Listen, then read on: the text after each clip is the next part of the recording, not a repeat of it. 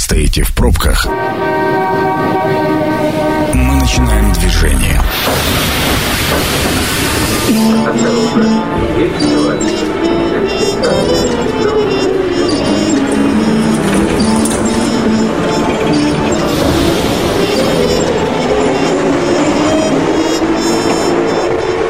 Метро. Главные темы Красноярска. Добрый вечер. Единственное существующее в Красноярске метро начинает свою работу. Сергей Васильев у микрофона. Сегодня в гостях у меня заместитель министра строительства Красноярского края Евгений Ганчуков. Евгений, добрый вечер. Добрый вечер. Да, и сегодня речь пойдет, как мы анонсировали, о долгостроях. Как в крае вообще решается проблема вот этих самых обманутых дольщиков. Начнем с простой такой преамбулы. В начале года, значит, в Федеральном фонде защиты прав дольщиков господин Тимофеев, это руководитель фонда, заявил о существовании риска возникновения 15-25 тысяч новых обманутых дольщиков по всей стране, и за первый квартал они отчитали, что там порядка 5 тысяч уже появилось. Вот в крае какие дела, как обстановка у нас с этим делом? Обманутых становится... У меня вообще такое ощущение, что мы что-то делаем, какие-то краевые, там, федеральные фонды появляются, а число, такое ощущение, что не уменьшается. Ну, позвольте, я прокомментирую. Да, конечно. На самом деле, наш федеральный коллега, в некоторой части он наш, наверное, и начальник принятия решений, он абсолютно прав. Но тут трактовка важна. На самом деле, это не вновь возникшие. Это последствия старых и законов, и управленческих решений самих компаний-застройщиков. Мы эти и объекты, и этих дольщиков, вот лично я, например, уже как минимум 3 года и наблюдаю, и пытались помочь и вытащить. Это, так скажем, компании крупные, но проблемные, да, известные нашему краю. Я теперь не постесняюсь назвать их. Почему? Потому что уже есть процедуры банкротства, и они уже реализовались, и уже можно называть. Это компании группы Су-208, это компании группы Зочи. Это сотни дольщиков, которых мы пытались спасти разнообразными административными мерами. Почему так? Потому что ранее не существовало такого закона и таких полномочий ни у региона, ни у федерации. Мы не имели возможности использовать именно государственные полномочия. И вот эти вот объекты запланированы в том числе на этот год. У нас 14 объектов крупных, это все 17 и 25-этажные дома в разных районах города Красноярска, и один даже в Железногорске, а те, которые предназначены к разрешению на достройку, да, которые принимает федеральный фонд, а мы должны были заложить деньги в наш краевой. Мы это сделали. Такая программа у нас согласуется до конца и будет согласовываться до конца года, потому что есть еще, кроме 14 объектов заложенных, еще 5, которые могут успеть в этот год пройти. Мы будем готовы откорректировать бюджет. Ну, то есть, итого 19 объектов. Абсолютно верно. Это только Красноярск или это территория всего края? Это крупные объекты, это практически только Красноярск. У нас, повторюсь, это еще один объект Железногорский. Угу. Тоже давнишний, там, тому объекту лет 6. Это не новый объект. Угу. Угу.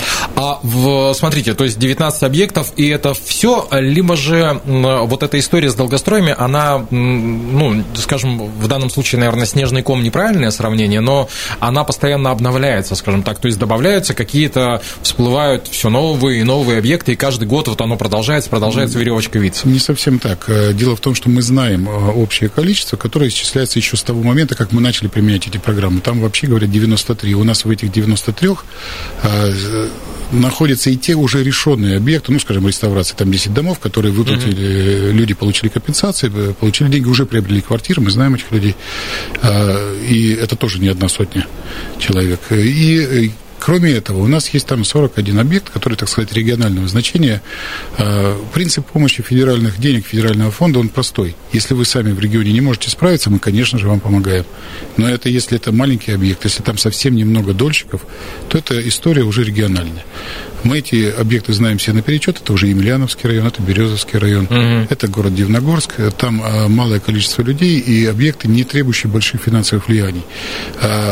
Вот сейчас разрабатывается закон регионального уровня, да, с привлечением наших существующих юридических лиц специально, ну, фонд обманутых дольщиков, который региональный, с тем, чтобы возможно было применить в отношении этих вот объектов и, собственно, историю завершить. Понятно, что завершение истории порядка 23-го года, это по всем объектам. там. Поэтому мы все успеваем, все на перечете. Надеюсь, и стараемся, и делаем для этого все, чтобы новых крупных каких-то не возникло. Ну, о новых крупных мы еще поговорим дополнительно. Сейчас я бы хотел немножко разобраться вообще в структурах и подструктурах. Ну, вот существует федеральный фонд, существует региональный фонд. Это фонды прямого подчинения, то есть региональный напрямую подчиняется федеральному. Или это независимые структуры, которые взаимодействуют друг с другом? Ну, смотрите, как построен, вообще говоря, федеральный закон, в силу которого региональный у нас здесь фонд и появился. Что касается направлений деятельности, то есть он создан только для достройки, наш региональный фонд, в этом смысле именно что достраивать, за какие деньги, как быстро, он подчиняется федеральному фонду. То есть вся его деятельность напрямую регулируется оттуда. Но само содержание, создание, да, ну там столы, компьютеры, транспорт, люди, деньги, в смысле зарплаты, да, это все край обеспечивает. Край обеспечивает, что называется, возможность существования и действия этого фонда, а вот сколько и почем сделать и в какие сроки, это делает, определяет федеральный фонд. Угу. А еще один тогда немаловажный момент, а откуда поступают деньги в этот самый федеральный фонд? Ну, то есть для того, чтобы деньги спустить на строительство, они же должны откуда-то прийти. Все правильно. И здесь есть соглашение, которое действует уже более года, подписанное между регионом Красноярский край и федеральным фондом о софинансировании этой деятельности. 25% дает на любые достройки либо выплаты компенсации Красноярского края, остальное довкладывает федеральный фонд. Таким образом, федерация нам, по сути, дает 3/4 от того, что мы здесь можем реализовать. Ну, то есть 25/75 получается, да, правильно? Да, именно так. Евгений, еще один немаловажный момент. Вот мы говорили о том, что есть варианты, когда возвращается в виде денежной компенсации, да, и там она рассчитывается индивидуально, насколько я понимаю, там в зависимости от условий, от объемов и стоимости квадратного метра и всего остального. А есть, когда принимается решение о доступности стройки. Вот существует четкая параметрика, по каким правилам? Вот здесь мы этот дом достраиваем, а здесь мы плюем на этот дом, мы отдаем деньги, и они уходят дальше. И, а что происходит с этим домом, во-первых? Во-вторых, вот самое главное, есть ли характеристики, четкое понимание? Четкое понимание есть.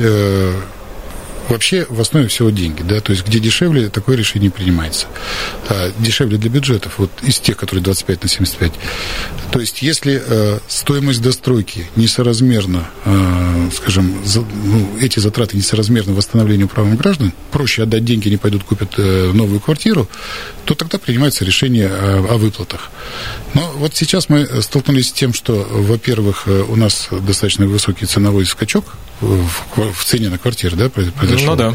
И поэтому не всегда могут такие решения успеть, потому что оценка производится, ну, и действует порядка полугода, а за это время, как мы убедились в последнее время, сильно может измениться целовой параметр. Федерация настаивает на достройке и таким образом полном возмещении, и там, где возможно, она везде применяет вот этот инструмент. Именно достройка и вручение квартир желающим. Ну, это оправданная вещь, да. Что касается, если выплачены все-таки компенсации и остались объекты, я понимаю, вторая часть вопроса это вот такая, да, да? Ну, скажем, та же реставрация или там в Сосновоборске стройпроект, да, выплатили там 14-этажный это самое, дом, незавершенный строительство. Они поступают в распоряжение федерального фонда, эти объекты, и он самостоятельно принимает решение, что сделать. Либо продать вообще все эти объекты с торгов, в том виде, в котором они есть, для того, чтобы наши застройщики, купив, и там уже смогли с нуля, что называется, развить рынок, да, либо он будет сам достраивать и встраиваться с этими квартирами в различные государственные, федеральные и местные программы. Ну, как-то у нас же есть переселение ветхого аварийного, надо предоставлять квартиры, социальные квартиры надо предоставлять там, квартиры детям, сиротам и так далее, и так далее. Реновация по Красноярске, назовем это так, да? Ну, это очень частичная реновация. Это там есть понимаю. Гораздо более широкая, но это не тема этой передачи. Но в том числе, да, они хотят вложить вклад вот такой, чтобы своей деятельностью еще и социальную какую-то нагрузку вытащить. Угу. Ну, смотрите, когда фонд начинает самостоятельно, ну, там, достраивать, восстанавливать и отдавать либо под социальное, либо под аварийное и ветхое, там, под замену, это понятная история, но когда повторная продажа с торгов, не является ли это вот такой, знаете, узенькой скользкой тропиночкой к появлению второго, там, недобросовестного застройщика, третьего, пятого, десятого, это как-то регламентируется? Ну, во-первых, смотрите, сейчас история в чем? изменился сам подход к строительству. Долевки, вот той долевки кромешной 90-х годов, которая породила нам, и 2000-х, да, которая породила вот этот вот шлейф обманутых дочек, ее теперь нет. Сейчас идет финансирование через банк, и застройщик не получает деньги граждан, в принципе. Они лежат на спецсчетах, так называемые escrow-счета. И если, не дай бог, что-нибудь случается, то банк достраивает дом и сам разбирается с этим нерадивым застройщиком, а деньги граждан гарантированы.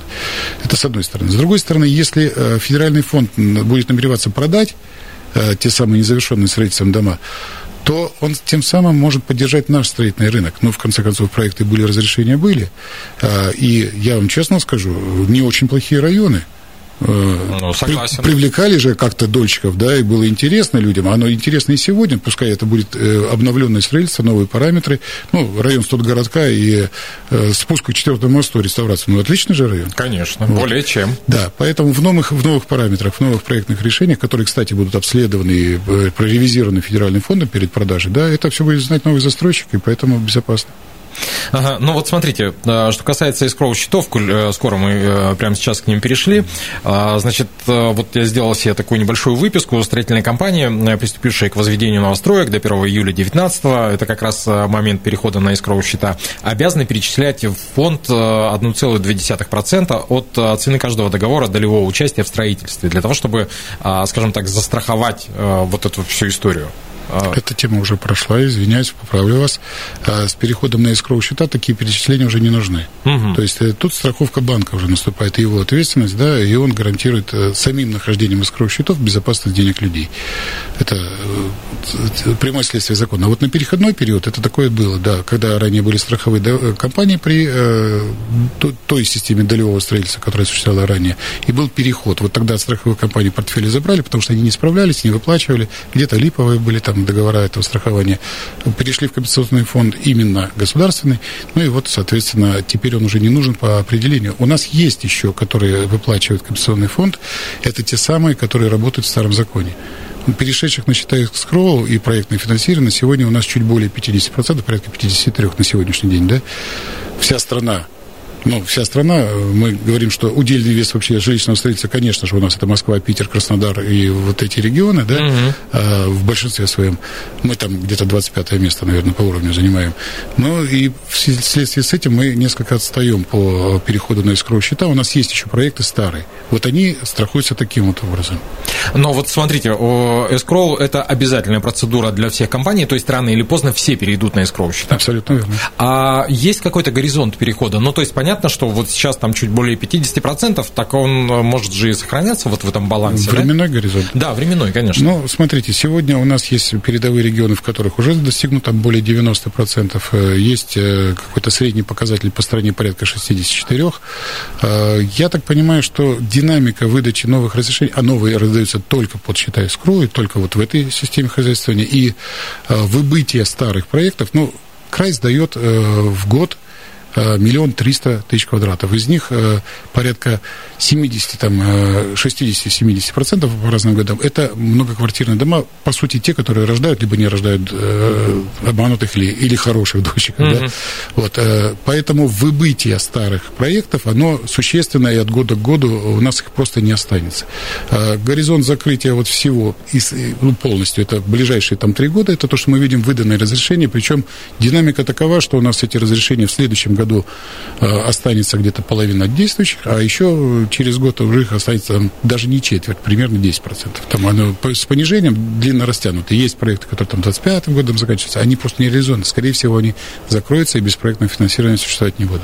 Ну, то есть, по сути, вот существует вот та точка, где сойдется, ну, вот 23-й год обозначили, да, горизонт, что к 23-му году, по идее, не должно остаться вот так называемых обманутых дольщиков, то есть все вопросы должны быть закрыты, да? По крайней мере, их судьба будет решена всех уже, ну, да. В положительную сторону, конечно же. Да, и примерно в это же время, то есть у нас практически там, 90% компаний, насколько я понимаю, из нашей с вами беседы, перейдет как раз на систему escrow-счетов. Да. Ну, то есть, ждем 23-го года, получается, так? Нет, не ждем, работаем. На самом деле, тут же процесс-то, он постоянный и неуклонный, да, мы действительно где-то предупреждаем именно банкротство, где-то вмешиваемся и помогаем, что называется, в том числе административным ресурсом, выправить ситуацию. Мы с банками работаем на более активное их привлечение в эту сферу именно проектного финансирования. Кстати говоря, у нас количество банков, у нас вот до сих пор было 3 банка, да, которые активно работали. Угу. Не буду называть, чтобы рекламы не было. Ну, да. Но вот не далее, как сегодня, там стучался к нам во все двери, говорит, да, дайте мне рекламу, я ищу. Вот у нас прибавляется количество банков, которые хотят активно на этом поработать. А вот в чем заключается система предупредительной работы? Вот вы ее упомянули, что вы работаете на предупреждение. Как это строится? Вы на глаз определяете, что вот здесь, скорее всего, будет зависшая стройка? Или как? Нет, это на самом деле есть совершенно объективная система, причем она работает онлайн, она работает что называется, круглосуточно, ежедневно, да, то есть если есть просрочка в сдаче дома, если есть отмеченные строительным надзором затяжки в строительстве, то абсолютно автоматически наступает система, что называется, ЕРПО, Единого реестра проблемных объектов. Угу. Если туда попадает предприятие, у него сразу блокируются все сделки по этому дому.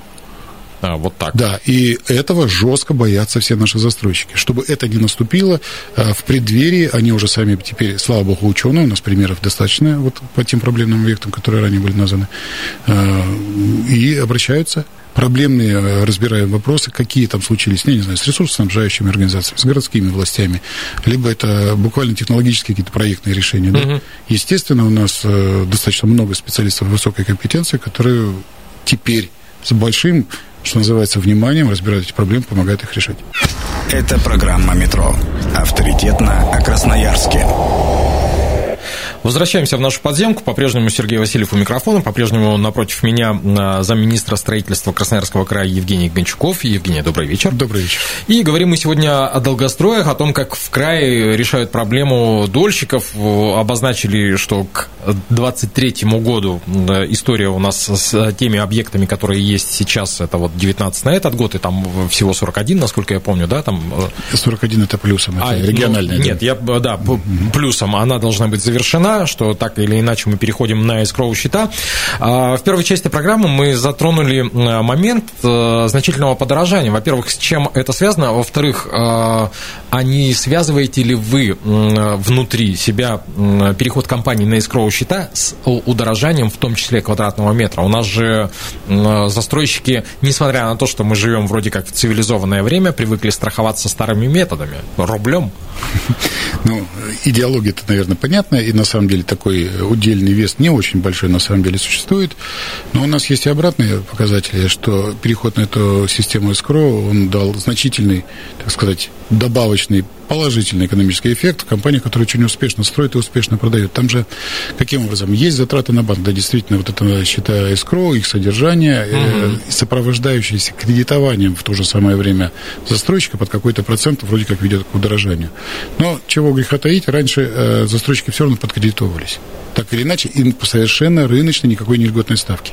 А сейчас, если успешно идет продажа и наполнение счетов escrow, у нас ведущие компании демонстрируют продажу ранее, чем заканчивается строительство. Есть такие. Ну, есть, да. И особенно вот сейчас, когда у нас потребительский возник бум, на самом деле, на рынке, наши компании, а мы проводим тест-опросы, ведущие компании собрали денег, что называется, на годы вперед под те проекты, которые есть.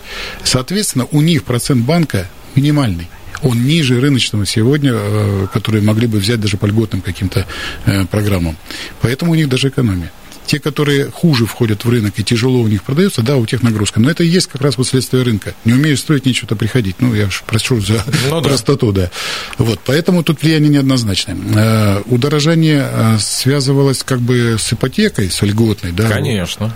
И мы этот процесс, вот я участвовал в площадке Сибирского нашего форума, как раз с экспертами федерального уровня разбирали, и мы свою статистику приводили.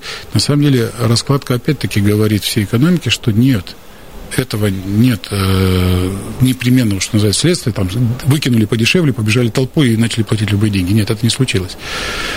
Истоки там во всем. Это очень комплексная вещь, там и удорожание строительных материалов, и ожидание людей о том, что будет нестабильно, и изменение курса валюты. То есть это многостадийный процесс, и отрицательного влияния одного фактора подавляющего нет вообще нигде. Ну, это понятно, что этот вопрос комплексный, но вот, кстати, коль скоро программа Программа льготной ипотеки, я же так понимаю, она у нас продолжается, и люди, несмотря на удорожание, продолжают брать и продолжают вкладываться, в том числе в долевое. А со своей стороны вы прогностическую работу ведете? Ну, то есть понятно, что там федеральный фонд, мы об этом в начале программы поговорили, что за счет старых недостроек может увеличиться количество вот этих обманутых дольщиков, а новые... Прогнозируете ли, что появятся новые в связи с достаточно большим объемом выданных льготных ипотечных кредитов? Нет, не прогнозируем. Но, во-первых, у нас далеко не исчерпан спрос, да, и у нас спрос гораздо выше, чем количество производимого жилья на сегодняшний день. Я просто продемонстрирую на примерах. У нас, допустим, в Подмосковье и в Москве остается непроданными сотни тысяч квадратов каждый год из того, что они производят. У нас такого нет. У нас нет запасов того, что не продается. У нас просто вот все съедает рынок, и потребление у нас не останавливается, и это демонстрирует запасы денег у компаний-застройщиков. Но, с другой стороны, мы же прекрасно понимаем, что в Подмосковье и в Москве стоимость квадратного метра жилья... В разы больше. Ну, сильно, да, поинтереснее, чем в Красноярске. Ну, в кавычках, поинтереснее. Да. Но, на самом деле, не совсем так интереснее это застройщику. Это звучит, вроде, казалось бы, здорово, но как бы сопоставимая экономика, себестоимость имеется в виду, да, на самом деле не так. Есть некоторые региональные особенности законодательства. Там, где заходят в Москве застройщики, мы это знаем как профессионалы, просто им, что называется, в нагрузку добавляют все. Садики, школы, поликлиники, обустройство дорог. Какая прекрасная история. Да. А когда у нас начнется вот эта штука? Вот. И вот теперь мы переходим, что называется, на сладкое. Да? На самом деле удорожание, которое, ну, как бы бьет здорово по гражданам, а с одной стороны, ну, как демпфируется несколько этой льготной ипотекой, с другой стороны, человек, понимая, что мы сейчас уже реализуем комплексные, так сказать, схемы развития города, от того, что было еще совсем-совсем недавно, когда это просто огромные махины домов стояли без парковок, без парков и так далее. Без ничего. Без ничего, да, честно. Были такие совсем недавние решения. Мы сейчас переходим именно к главенствующему, что называется, флагманскому направлению, это комплексное развитие территорий. Тот закон, который был 30 декабря, одобрен и принят всеми там ветвями власти, подписан президентом, это как раз нас стимулирует на серьезное вовлечение и огромное строительство в самые ближайшие годы. У нас за там, ну, до 30-го сейчас все приняли принятое решение, да, ну, просто по сравнению от 1 300 000 в этом году там, до 1 650 000 ежегодно должно вводиться домов вот с таким шагом роста. Не домов квадратных, тысяч, но миллионов квадратных метров, да. Это очень много для нашего края, с количеством жителей там, ну, да, менее 3 миллионов, так, на минуточку. Это значит, что это коснется практически всех. В городе Красноярске это уж точно. И, соответственно, вот это вот комплексное развитие подразумевает те же самые садики, школы, поликлиники, обязательно зеленые насаждения, хорошие вольготные, что называется, места отдыха. И вот это вот все... оно дает преимущество людям, да, задорого, но он получает среду обитания, а не просто коморку, в которой он там счастливо, там, украшенный, красивый, пускай даже широкой и богатой, да, он мог бы жить. Но теперь он будет жить, что называется, не только у себя в квартире, но и вокруг, и внутри всего микрорайона, города и так далее. Мы к этому стремимся, на самом деле. Есть разработанный стандарт развития территорий ведущими архитектурными сообществами Москвы и международные, который внедрен у нас Домом РФ. Это порядка 7 томов. Очень плотной документации от оснащения квартиры до оснащения придомовых и вне микрорайонных даже территорий. Знаете, какой вопрос, коль скоро заговорили мы о комплексной застройке, а учитывается ли опыт других территорий? О чем говорю? В Питере комплексные новостроек начали возводить на окраинах, и туда там социальное жилье и так далее, и так далее, и так далее. И спустя несколько лет мы получили эффект, ну, простите, гетто, да, и об этом достаточно много писалось, и очень много статей производилось о том, что мы на окраины ставим многоэтажные там муравейники, и туда вот заселяем не самых, там, если можно так выражаться, не самых интересных людей. Ну, скажу честно, это не только в Питере. Я там видел питерские эти дома, видел и в Москве продукцию известных лидеров рынка строительных. Вот именно этот закон о КРТ, он в том числе был последствием вот такой ужасные застройки. А, вот. Да, ну все-таки, слава богу, государство наше сполохнулось, и мы, как часть его, как проводники этих решений, тоже возмущены. Я не назову это словом гетто, но у нас примеры подобной застройки тоже есть, вы знаете, в нашем любимом городе. Безусловно. Да, поэтому вот как бы к искоренению и к исправлению вот этот закон направлен, потому что комплексное развитие предполагает утверждение именно городом Красноярском, ну, если мы говорим про Красноярск. Ну, конечно. Планы развития всей территории, а не того, что мы сейчас тебе дадим землю, а потом отвернемся и вдруг с ужасом обнаружим, что там настроил.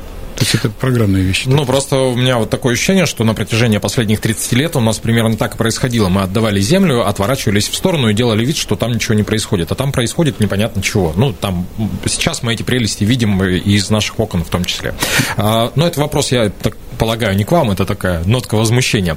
Значит, на базе службы стройнадзора открылся информационный центр для дольщиков. Вот давайте поговорим о нем, что это за структура, для чего она предназначена. Мне кажется, все и так уже все знают. Интернет вроде как под руками. Чего, сходили, пожаловались и все. Приведу простой пример, для чего нужна структура. Еще не так давно у нас тут прошли, так сказать, некие стихийные выбросы эмоций, да, там с плакатами, доколе мы будем ждать, когда введут процедуру банкротства в отношении нашего застройщика. Это касается домов на Прибойной, там аж две компании развивали в свое время очень бурно строительство и, в общем, не справились ни одна, ни вторая. Так вот, на сегодняшний день банкротство введено.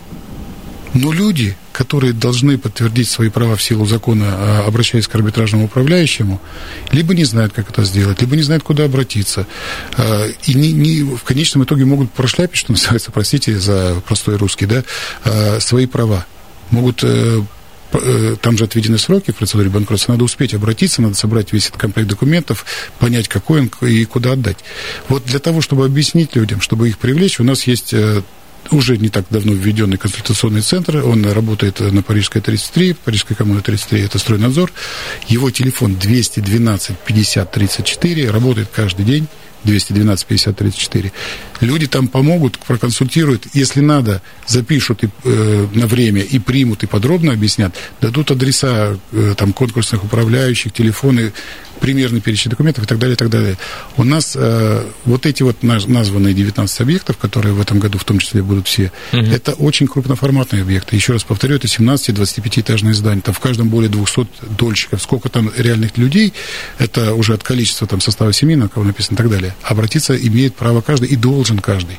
Вот для того, чтобы люди не потеряли свое право, узнали, где мы вот этот как раз консультационный центр и ввели. Еще раз, 212 50 34. Кроме того, меня очень просил арбитражный управляющий подсказать адрес его офиса. Это Авиаторов 21, офис 660. Это вот как раз касается Прибойной. Там компания «Зочи», компания из группы компании Су-208. Ну, дольщики это знают, они неоднократно встречались со мной там в Свердловском районе, как раз вот в течение ряда лет, когда мы пытались вытащить эти компании. Но вот сейчас уже пришла пора, идите сами, вас примут, поддержат, помогут и расскажут, что дальше делать. Ну да, тут самое главное не потерять время, насколько я понимаю. Абсолютно верно. А вообще как долго длится вот эта процедура оформления документов, процедура банкротства, и сколько, ну вот условно говоря, сегодня приходит вот этот обманутый дольщик, подает документы, все прекрасно понимают о том, что дом, ну, уже... только компенсация спасет этот мир, ну, и, по крайней мере, его карман. Сколько времени проходит от подачи заявления до вот конкретного там финансового возвращения в его карман? Ну, про финансовое мы говорили. Дома, которые вот сейчас рассматриваются, все крупные, они практически все пойдут на достройку.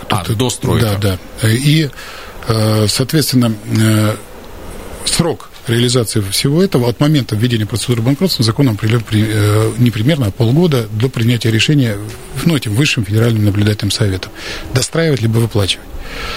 Но вот в эти полгода, если люди не придут, а их много, суды должны успеть переработать. Тогда мы можем затянуть этот процесс и вывалиться в следующий год. У нас есть еще бюджетный сопровождающий процесс. Сегодня деньги выделены. Если этот процесс уйдет там где-то к самому концу года, бюджет не успеет сработать. Я поэтому говорю, чтобы быстрее шли. В этом году мы заточены на то, и у нас все механизмы заточены, чтобы в этом году уже это решение было принято, и достройку вошли в следующем году уже все, то есть на полных парах. Мы к этому стремимся. А тогда еще один уточняющий вопрос. По процедуре они должны все, ну вот условно говоря, там есть у нас 500 там жителей определенного дома, они все должны обратиться? Либо каждый.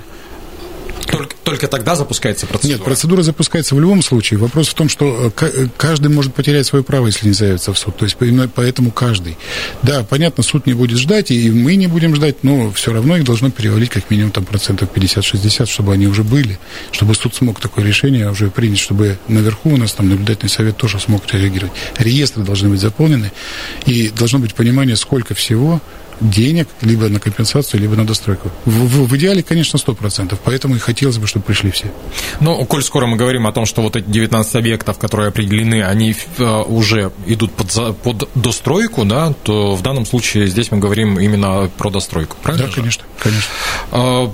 Давайте под занавес повторим телефон, потому что, я думаю, будет не лишним. 212-50-34. Да, господа, если кто-то нас слышит, если у кого-то есть проблемы с долевым жильем, это, значит, информационный центр как раз для вас, ну или ваших знакомых. Обращайтесь, и, как и сказал наш гость, заместитель министра строительства Красноярского края Евгений Ганчуков, это очень важно, чтобы вы заявили свои права.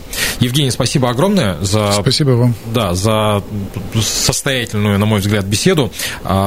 Беседу можно будет прослушать в скором времени на нашем сайте 128.fm. Метро провел Сергей Васильев. Хорошего вечера и не попадайте в неприятные ситуации, такие как вот такой вот долгострой. Станция конечная.